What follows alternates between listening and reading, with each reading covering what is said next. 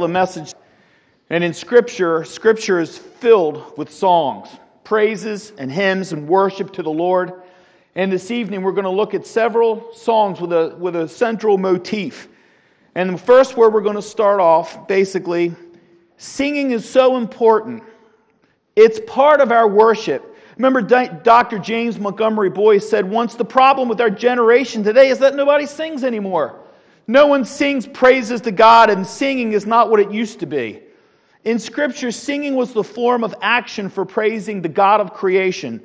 Songs for help, songs of refuge, strength, forgiveness, and salvation. And so, please sit back and enjoy the accounts of these four songs, and there are so many more, but these songs have a common thing, and we're just going to go with four because there's so many. You can go into the book of Psalms, there's so many, and we're going to look at these this evening. The first, the first song we're going to look at is in Exodus chapter 15, and we will read to start off with verses 1 to 19. That's Exodus chapter 15, verses 1 through 19. There are actually two different authors to two different songs here. The first one is actually Moses himself, and then the second one is his sister Miriam. So that's basically kind of two wrapped up in one here, in the same chapter. This is the song of Moses and Miriam. Here we see that a child was born against the edict of a wicked Pharaoh who knew not Joseph. And if you remember that Moses' purpose, the Lord had chosen him to be the one to bring the people of Israel out of Egypt. And his seemingly existence, his seemingly, his health was absolutely compromised with the edict of the Pharaoh that the firstborn male children be killed by the midwives or their parents and be thrown into the Nile River. And so basically, Moses is spared. He lives unlike many of the other babies. And look at the song that he writes here. In Exodus 15:1 we read, Then sang Moses and the children of Israel the song unto the Lord and spake, saying, I will sing unto the Lord, for he hath triumphed gloriously. The horse and his rider hath he thrown into the sea. The Lord is my strength and song, and he has become my salvation. He is my God, and I will prepare him an habitation, my father's God, and I will exalt him. The Lord is a man of war. The Lord is his name. Pharaoh's chariots and his host hath he cast into the sea. His chosen captains also are drowned in the Red Sea. The depths have covered them. They sank into the bottom as a stone. Thy right hand, O Lord, has become a glorious in power. Thy right hand, O Lord, hath dashed in pieces the enemy. And in the greatness of thine excellency, thou hast overthrown them that rose up against thee. Thou sentest forth thy wrath, which consumed them as stubble. And with the blast of thy nostrils, the waters were gathered together. The floods stood upright as an heap, and the depths were congealed in the heart of the sea. The enemy said, I will pursue, I will overtake. I will divide the spoil. My lust shall be satisfied upon them. I withdraw, I will draw my sword, my hand shall destroy them. Thou didst blow with the wind, the sea covered them. They sank as, as, as lead in the mighty waters. And we see here in verse 11, Who is like unto thee, O Lord, among the gods? Who is like thee, glorious in holiness, fearful in praises, doing wonders? Thou stretchest out the right hand, the earth swallowed them. Thou in thy mercy hast led forth the people which thou hast redeemed. Thou hast guided them in thy strength unto thy holy habitation. The people shall hear and be afraid. Sorrow shall take hold on the inhabitants of Palestina. Then the dukes of Edom shall be amazed. The mighty men of Moab, trembling, shall take hold upon them. All the inhabitants of Canaan shall melt away. Fear and dread shall fall upon them. By the greatness of thine arm, they shall be as still as stone. Till thy people pass over, O Lord, till the people pass over, which thou hast purchased. Thou shalt bring them in and plant them in the mountain of thine inheritance, in the place, O Lord, which thou hast made for thee to dwell in, in the sanctuary, O Lord, which thy hands have established. The Lord shall reign forever and ever. For the horse of Pharaoh went in with his chariots and with his horsemen into the sea. And the Lord brought again the waters of the sea upon them, but the children of Israel went on dry land in the midst of the sea. And here is Moses. And the reason why that he could write this, and you could read this beautiful song, you can also see another song of his in Psalm chapters 90 and 91. Once again, Moses comes back and he praises the Lord for the deliverance out of Egypt with his people, and that the Lord guided and directed him. And what's incredible here is the very one that took care of Moses that watched over him when he was put in that little ark. He came down the Nile River as a little baby you have any idea what could have happened to him coming down the Nile River in this little tiny, this little ark with pitch and everything? It's just tiny little. He could have been eaten by crocodiles. There were snakes. There was all kinds of uh, forces against him. What if the winds were blowing the wrong way? What if it capsized? The Lord had Moses perfectly protected. He came down that Nile River, and there was Pharaoh's daughter to intercept Moses, but guess who winds up taking care of him? His sister Miriam. And this little baby is protected, and she has this beautiful little song. This Miriam watches over, and she shows joy in singing for Moses when he was in the ark of the bulrushes. And it says in Exodus 15 20, and Miriam the prophetess, the sister of Aaron, took a timbrel in her hand, and all the women went out after her with timbrels and with dances. And Miriam answered them, Sing ye to the Lord, for he hath triumphed gloriously. The horse and his rider hath he thrown into the sea. And this is going back to say, if you remember, where basically 600 angry horsemen led by this wicked Pharaoh were going against all of these all these Israelites then they're basically barricaded on the coast of the Red Sea they're all looking at the horsemen because they're scared to death. But there was one that was looking at God. And who was that? Moses. Amen. And he takes the staff and he raises it up to God and he looks at the Lord and the Lord says, Here you go. And there's the waters assuaging. And then all the Israelites go over, and Pharaoh, as we were studying this morning in the Sunday school class, eyes that can't see, ears that can't hear. And Moses takes his horsemen and dares to tread on that dry ground through the Red Sea and chase his people to kill them. So, what does the Lord do? Crashes the sea right down on them. And the only reason that this could happen is a little baby was born named Moses, named after the water, and he was spared. That's the first song. Beautiful songs we see here all the way back in Exodus. And the second one, there's a whole, whole different motif here. If you remember the song of Hannah, remember Hannah could not bear children. And upon being stricken with grief, she was provoked by Peninnah and made fun for not being able to bear children. And she spoke to the Lord. And when she was moving her lips, but not making any sound, even her husband said, he accused her of drunkenness. And she, she, wrote, she said back, she said, I have not been drunk, as I have been talking to the Lord. I am not a daughter of Belial. And she begged the Lord to open her womb, and Samuel was given to her. And here is her song. She was in just absolute joy. A baby was born. And that's part of the central part of the theme tonight is isn't it joyous whenever a little baby is born? How wonderful is that? Look at the song of Hannah. 1 Samuel, you can move over to 1 Samuel chapter 2, and we will, we will read verses 1 through 10. This is Hannah's song. 1 Samuel 2, 1 through 10. and Hannah prayed and said, My heart rejoiceth in the Lord.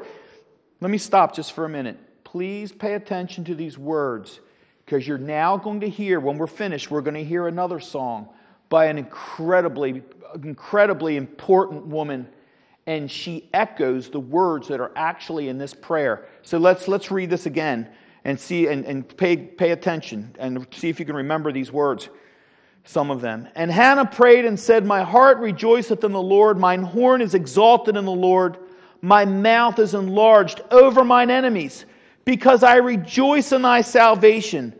There is none holy as the Lord, for there is none beside thee neither is there any rock like our God.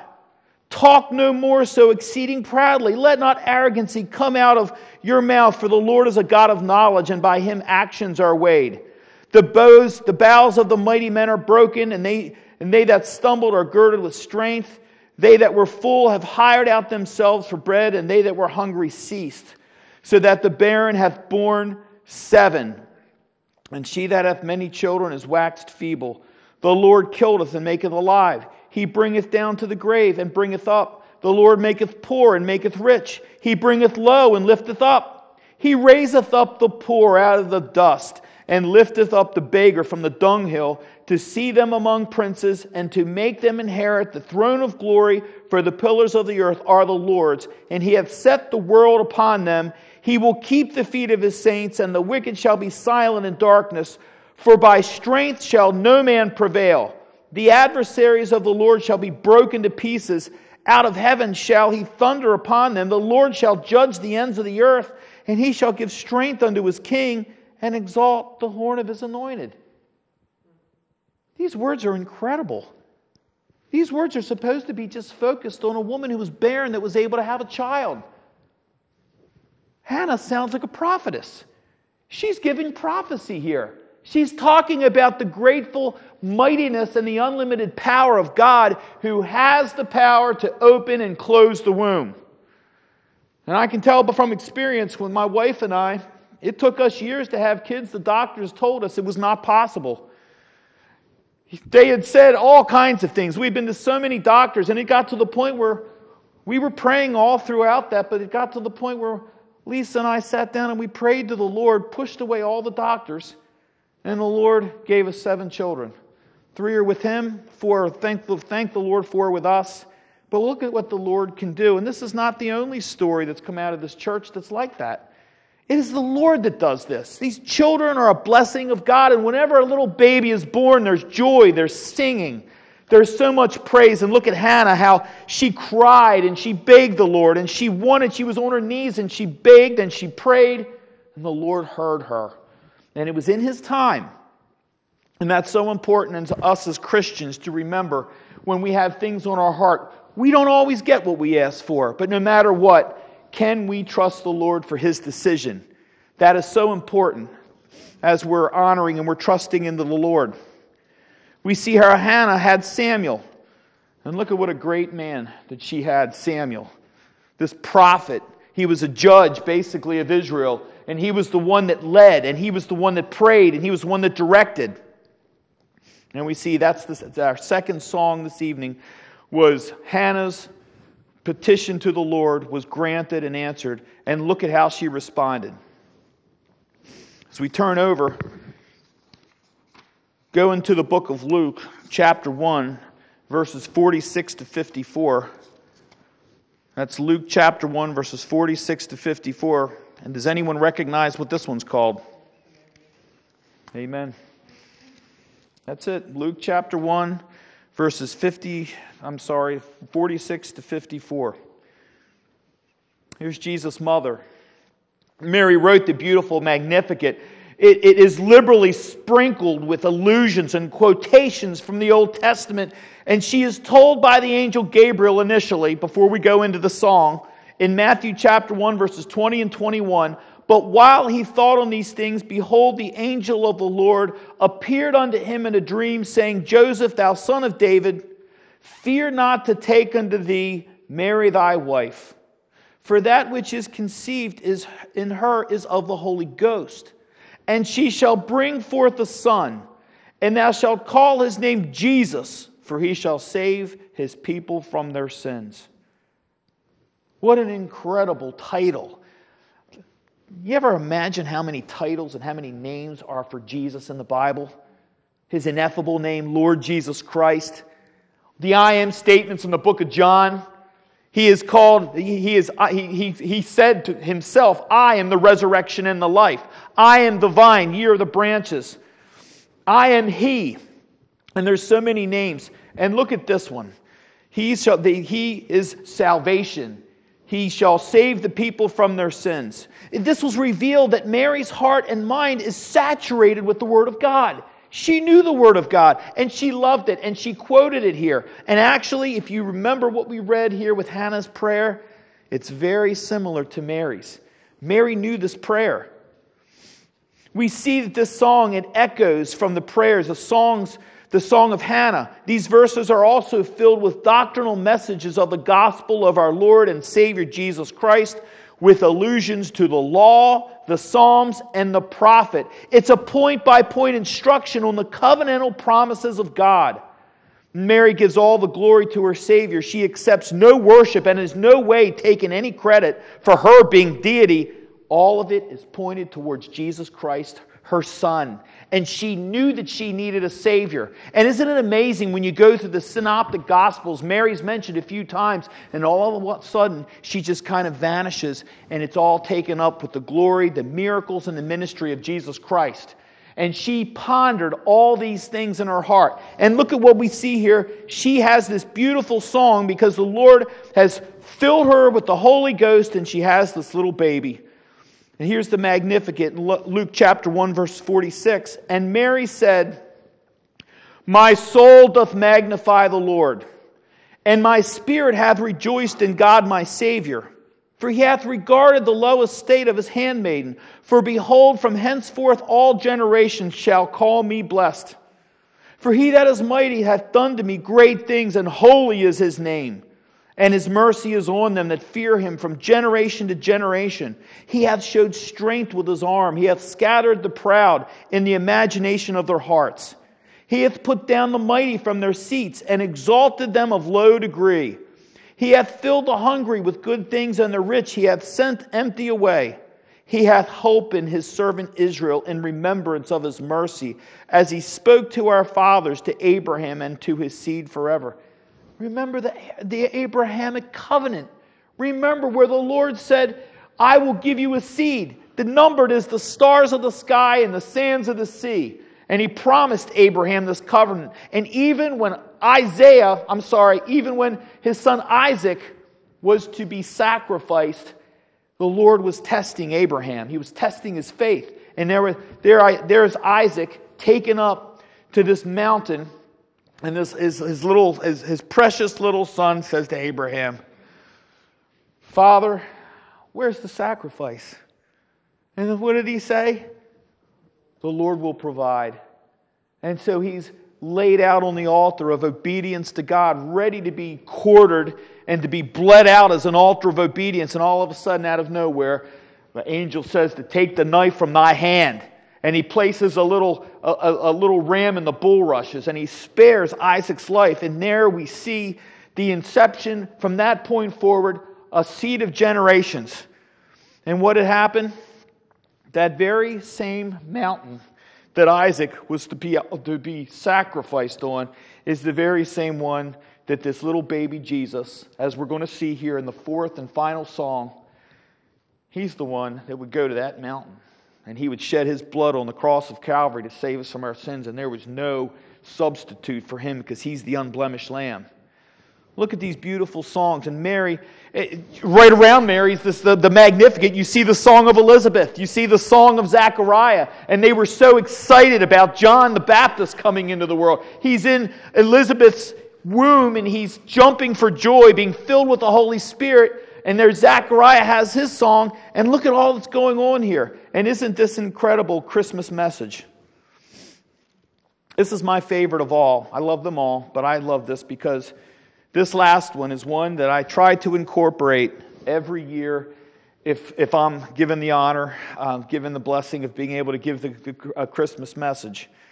And it's the one of this little cameo appearance of this little man named Simeon. Comes, he's, he just comes and he goes in Scripture. He appears, he disappears, but it's such a massive, beautiful story, and it really brings together the love for Jesus Christ. And let's just go over a little bit Luke, and we read a little bit of it this morning, Pastor Olson, uh, he gave us a, a real good um, idea of it. But look at Luke chapter 2, and then we read verses 21 to 35. And look at, look at everything that's going on here. This is incredible. And when eight days were accomplished, for the circumcising of the child, his name was called Jesus, which was so named of the angel before he was conceived in the womb. And when the days of her purification according to the law of Moses were accomplished, they brought him to Jerusalem to present him to the Lord. As it is written in the law of the Lord, every male that openeth the womb shall be called holy to the Lord. And to offer a sacrifice according to that which is said in the law of the Lord, a pair of turtle doves or two young pigeons. And behold, there was a man in Jerusalem whose name was Simeon. And the same man was just and devout, waiting for the consolation of Israel, and the Holy Ghost was upon him. And it was revealed unto him by the Holy Ghost that he should not see death before he had seen the Lord's Christ. And he came by the Spirit into the temple, and when the parents brought in the child Jesus to do for him after the custom of the law, then took he him up in his arms and blessed God and said, and here's the song, Lord, now lettest thou thy servant depart in peace according to thy word. For mine eyes have seen thy salvation which thou hast prepared before the face of all people, a light to lighten the Gentiles and the glory of thy people Israel. And Joseph and his mother marveled at those things which were spoken of him. And Simeon blessed them and said unto Mary, his mother, Behold, this child is set for the fall and the rising of many in Israel, and for a sign which shall be spoken against. Yea, a sword shall pierce through thine own soul also, that the thoughts of many hearts might be revealed. First of all, if Mary is deity, why did she have to go through a process of purification? If you go into a Catholic Bible, you will read this account. If you're deity, you don't need purification. She was there because the Lord commanded her to be there. How long have we been waiting for the promised Messiah, and how long have we been watching for him? There was one who eagerly awaited, eagerly awaited the coming Messiah, and he makes this brief little appearance in the New Testament. He makes a brief appearance in the Bible, but the magnitude of this story is incredible. We see the arrival of this child. Mary and Joseph here, they present Jesus for the dedication for the Lord's service. He's taken, circumcised on the eighth day, as Pastor Olson said this morning regarding the coagulation, and it was the time, it was on the eighth day that was given by the old law, and he was because of being ceremonial and clean seven days after childbirth, the need for purification came from the law in Leviticus chapter 12, verses 2 through 4. Speak unto the children of Israel, saying, If a woman have conceived seed and born a man child, then she shall be unclean. Seven days, according to the days of the separation for her infirmity, shall be unclean. And in the eighth day, the flesh of his foreskin shall be circumcised. And she shall then continue in the blood of her purifying three and thirty days. She shall touch no hallowed thing, nor come into the sanctuary until the days of her purifying be fulfilled. This was given by a prophecy. It was given by the Mosaic law, where this is actually supposed to take place, and Mary honors this. She knew the law, she knew the Old Testament, she knew the prophecies, and she was one of the few that knew the Messiah had come and she knew that it was her son. She would have to offer up a lamb. I mean, she was not able to offer up a lamb because her and Joseph were poor, but they would be able to offer up a dove or a pigeon, going back to Leviticus 12, verses 6 through 8. If she was poor, her offering was two doves or pigeons. And the fact that Mary gives the turtle doves and pigeons reflects her and Joseph's financial condition. What do we read in the prophecy in Isaiah 53? He's a tender plant, a root out of a dry ground. He hath no form nor comeliness. When we shall see him, there is no beauty which should desire him. Christ comes into this world. He was very, very lowly. He's, he's taken to be dedicated to the service of the Lord. We go to verses 25 to 26. Here's Simeon, this elderly man who received a prophecy and a promise very much different than the prophets of old. This man was told you will not taste, you will not see death until you see the coming Messiah. And can you imagine what it was like for him to carry that every day? Think about that. He is told the Christ child is coming. He is then told it will happen soon. So soon it will be in his lifetime. That's why I've heard many messages regarding this passage and not all the times during Christmas, but a lot of, lot of uh, pastors and a lot of theologians say they don't know what age Simeon was. But I totally agree with Pastor Olson this morning. I believe he was aged. I believe he was up there. I believe he was there encouraging the elderly. I believe he was there to encourage and lift up the gospel of Jesus Christ, and he knew the Old Testament very well. He's given a unique promise. You will not die until you first behold the Messiah, literally and physically. Can you imagine if that happened to you or me, and we told others that we were going to see the Messiah? What would people say? Would they think we're crazy? What torment may Simeon have endured with this prophecy he carried with him? Did he go in and out of the temple trying to look every day and trying to say, Hey, I am here. I have been told by an angel, I have been told that I am not going to die until I see the Messiah? They might have thought he was crazy. He was a devout Christian and he loved the Lord. You know, the people had been tormented for years. And for the Jew, all hope of the Messiah coming had just about been eradicated by the Pharisaical and the Sadducee establishment with the Sanhedrin. They had basically eradicated any thought of Jesus Christ, this man from Nazareth who was below a Galilee, ever being the Messiah. But Mary knew. Zechariah knew. Elizabeth knew. Simeon knew. A handful of people knew. Imagine the ridicule that those that loved Jesus took when they would mention his name. One of the most beautiful names for Jesus Christ in the Bible, and they're all wonderful. Here is the consolation of Israel, the comfort of Israel. And look at the harshness that Israel is facing today, even while we speak, and how they're being attacked and how hard it is. What are some of Jesus' names in the Bible? Son of Man, the sovereign, or Adonai, Emmanuel, God with us. And we see one time in the Bible he's called the consolation of Israel. So what does Simeon do? He goes into the temple, and even though he was grown old, maybe his eyes had grown very weak, he sees Mary and Joseph, he takes the baby in his arms, and then what? Would he question if this child was the Messiah? Would he say, This is no king? Would he say, How can this be the Son of God with such poor parents? Isn't he of a royal line?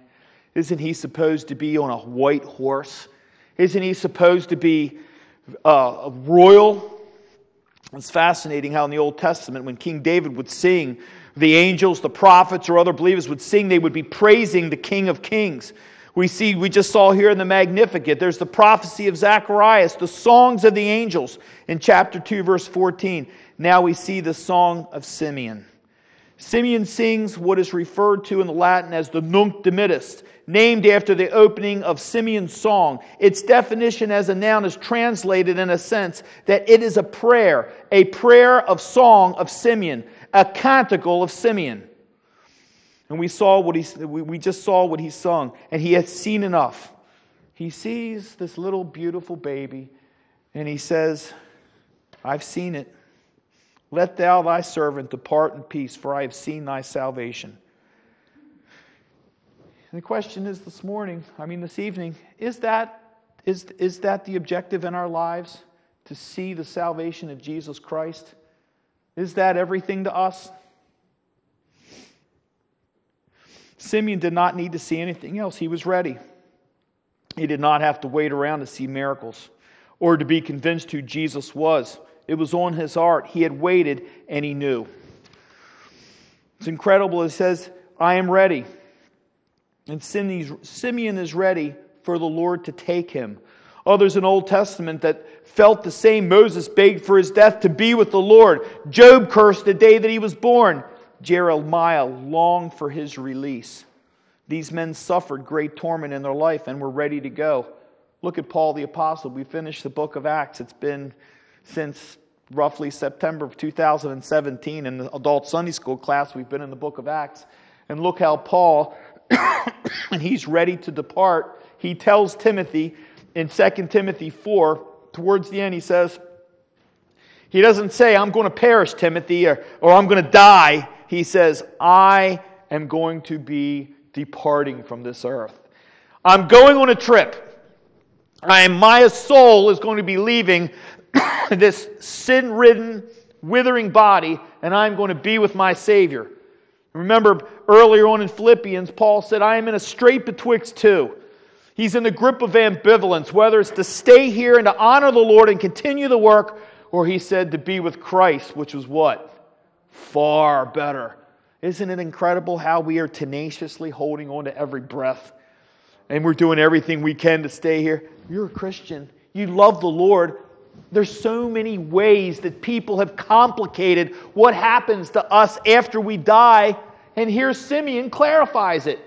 I've seen my salvation. How long did he last after that? I wonder if he died that night.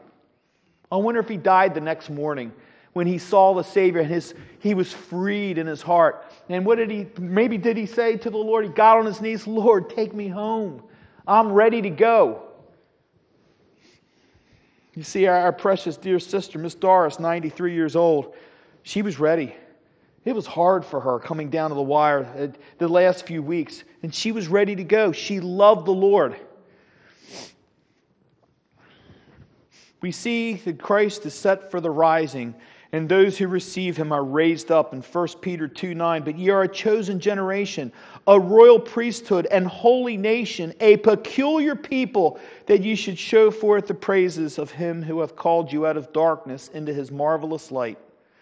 Ephesians 2 6, we read, and hath raised us up together and made us sit together in heavenly places in Christ Jesus. And to finish up here in the conclusion, what do all these songs have in common? What is their central motif? A child had been born. What praise and adulation, joy unspeakable, it is when a child comes into the world. Look at the joy. There is the Savior. When the Savior comes into the world, look at the joy from Mary. Look at the joy from Zacharias and Elizabeth and from Simeon here. What did Christ leave? See, we often talk about what he came down to. You ever think about what he left to come down to us? If we ever imagine what he actually left, maybe it puts it into better perspective of how giving and how he stripped himself of everything to leave the ivory palaces of heaven, written by Henry Barraclough, it's the only song he ever wrote, beautiful song. And that song was laid on his heart when he, when he, was, he was going to church. He wrote it in 1915. And he talks about what Jesus left. He comes down to this earth, stripped of his throne, stripped of his glory, stripped of his dignity to be sent where? Into a war zone. The people come down, and his own people starts off in John chapter 1, verse, verse I think it's 50. And even Nathanael says, Can anything good come out of Nazareth? His own disciples turned their back on him, deserted him. He was spat upon. He goes in to preach into his own city, and they grab him to throw him over a cliff. And he walks through them. He said, Mine hour had not come yet. He goes in and he sees the temple and he turns the tables over because of the wickedness of the money being changed back and forth in these temples and totally defying the Lord. And he turns over the tape and not one person laid a hand on him. Isn't that amazing? In and of itself, he healed. And then the Pharisees come back after he healed and he raised the dead. Will you please show us a sign? He says, I will not show a sign to you. You are a wicked generation. What else do you want me to do? I've, I have raised people from the dead. I've healed their eyesight. What else do you need to see? Then, with all of that, he's beaten. Kangaroo court tries him three different times with the, with the Jewish council and the Roman government. They take him and they crucify him. And this is what he leaves glory to come down to this earth as a little baby where the heaven, why I love lights. I love the lights of Christmas because it's supposed to be significant of those beautiful heavenly lights where the shepherds were watching over their flocks by night and the glory of the Lord shone round about and the angels were singing. Can you imagine what that sounded like when a Christ child came into this earth? I want to end with this to bring this all together. This central motif is it's joyful when a baby comes into the world. Where's the singing when the babies were terminated? Where was the singing in Exodus? When the little babies were being thrown into the Nile River and they were terminated, but Moses was spared? Where was the singing when the little babies were terminated by Herod? And he sent the Magi to find Jesus and said, I want to worship him. He's a liar. He wanted to kill him. Where was the singing there? Where is the singing when a child is harmed or terminated today?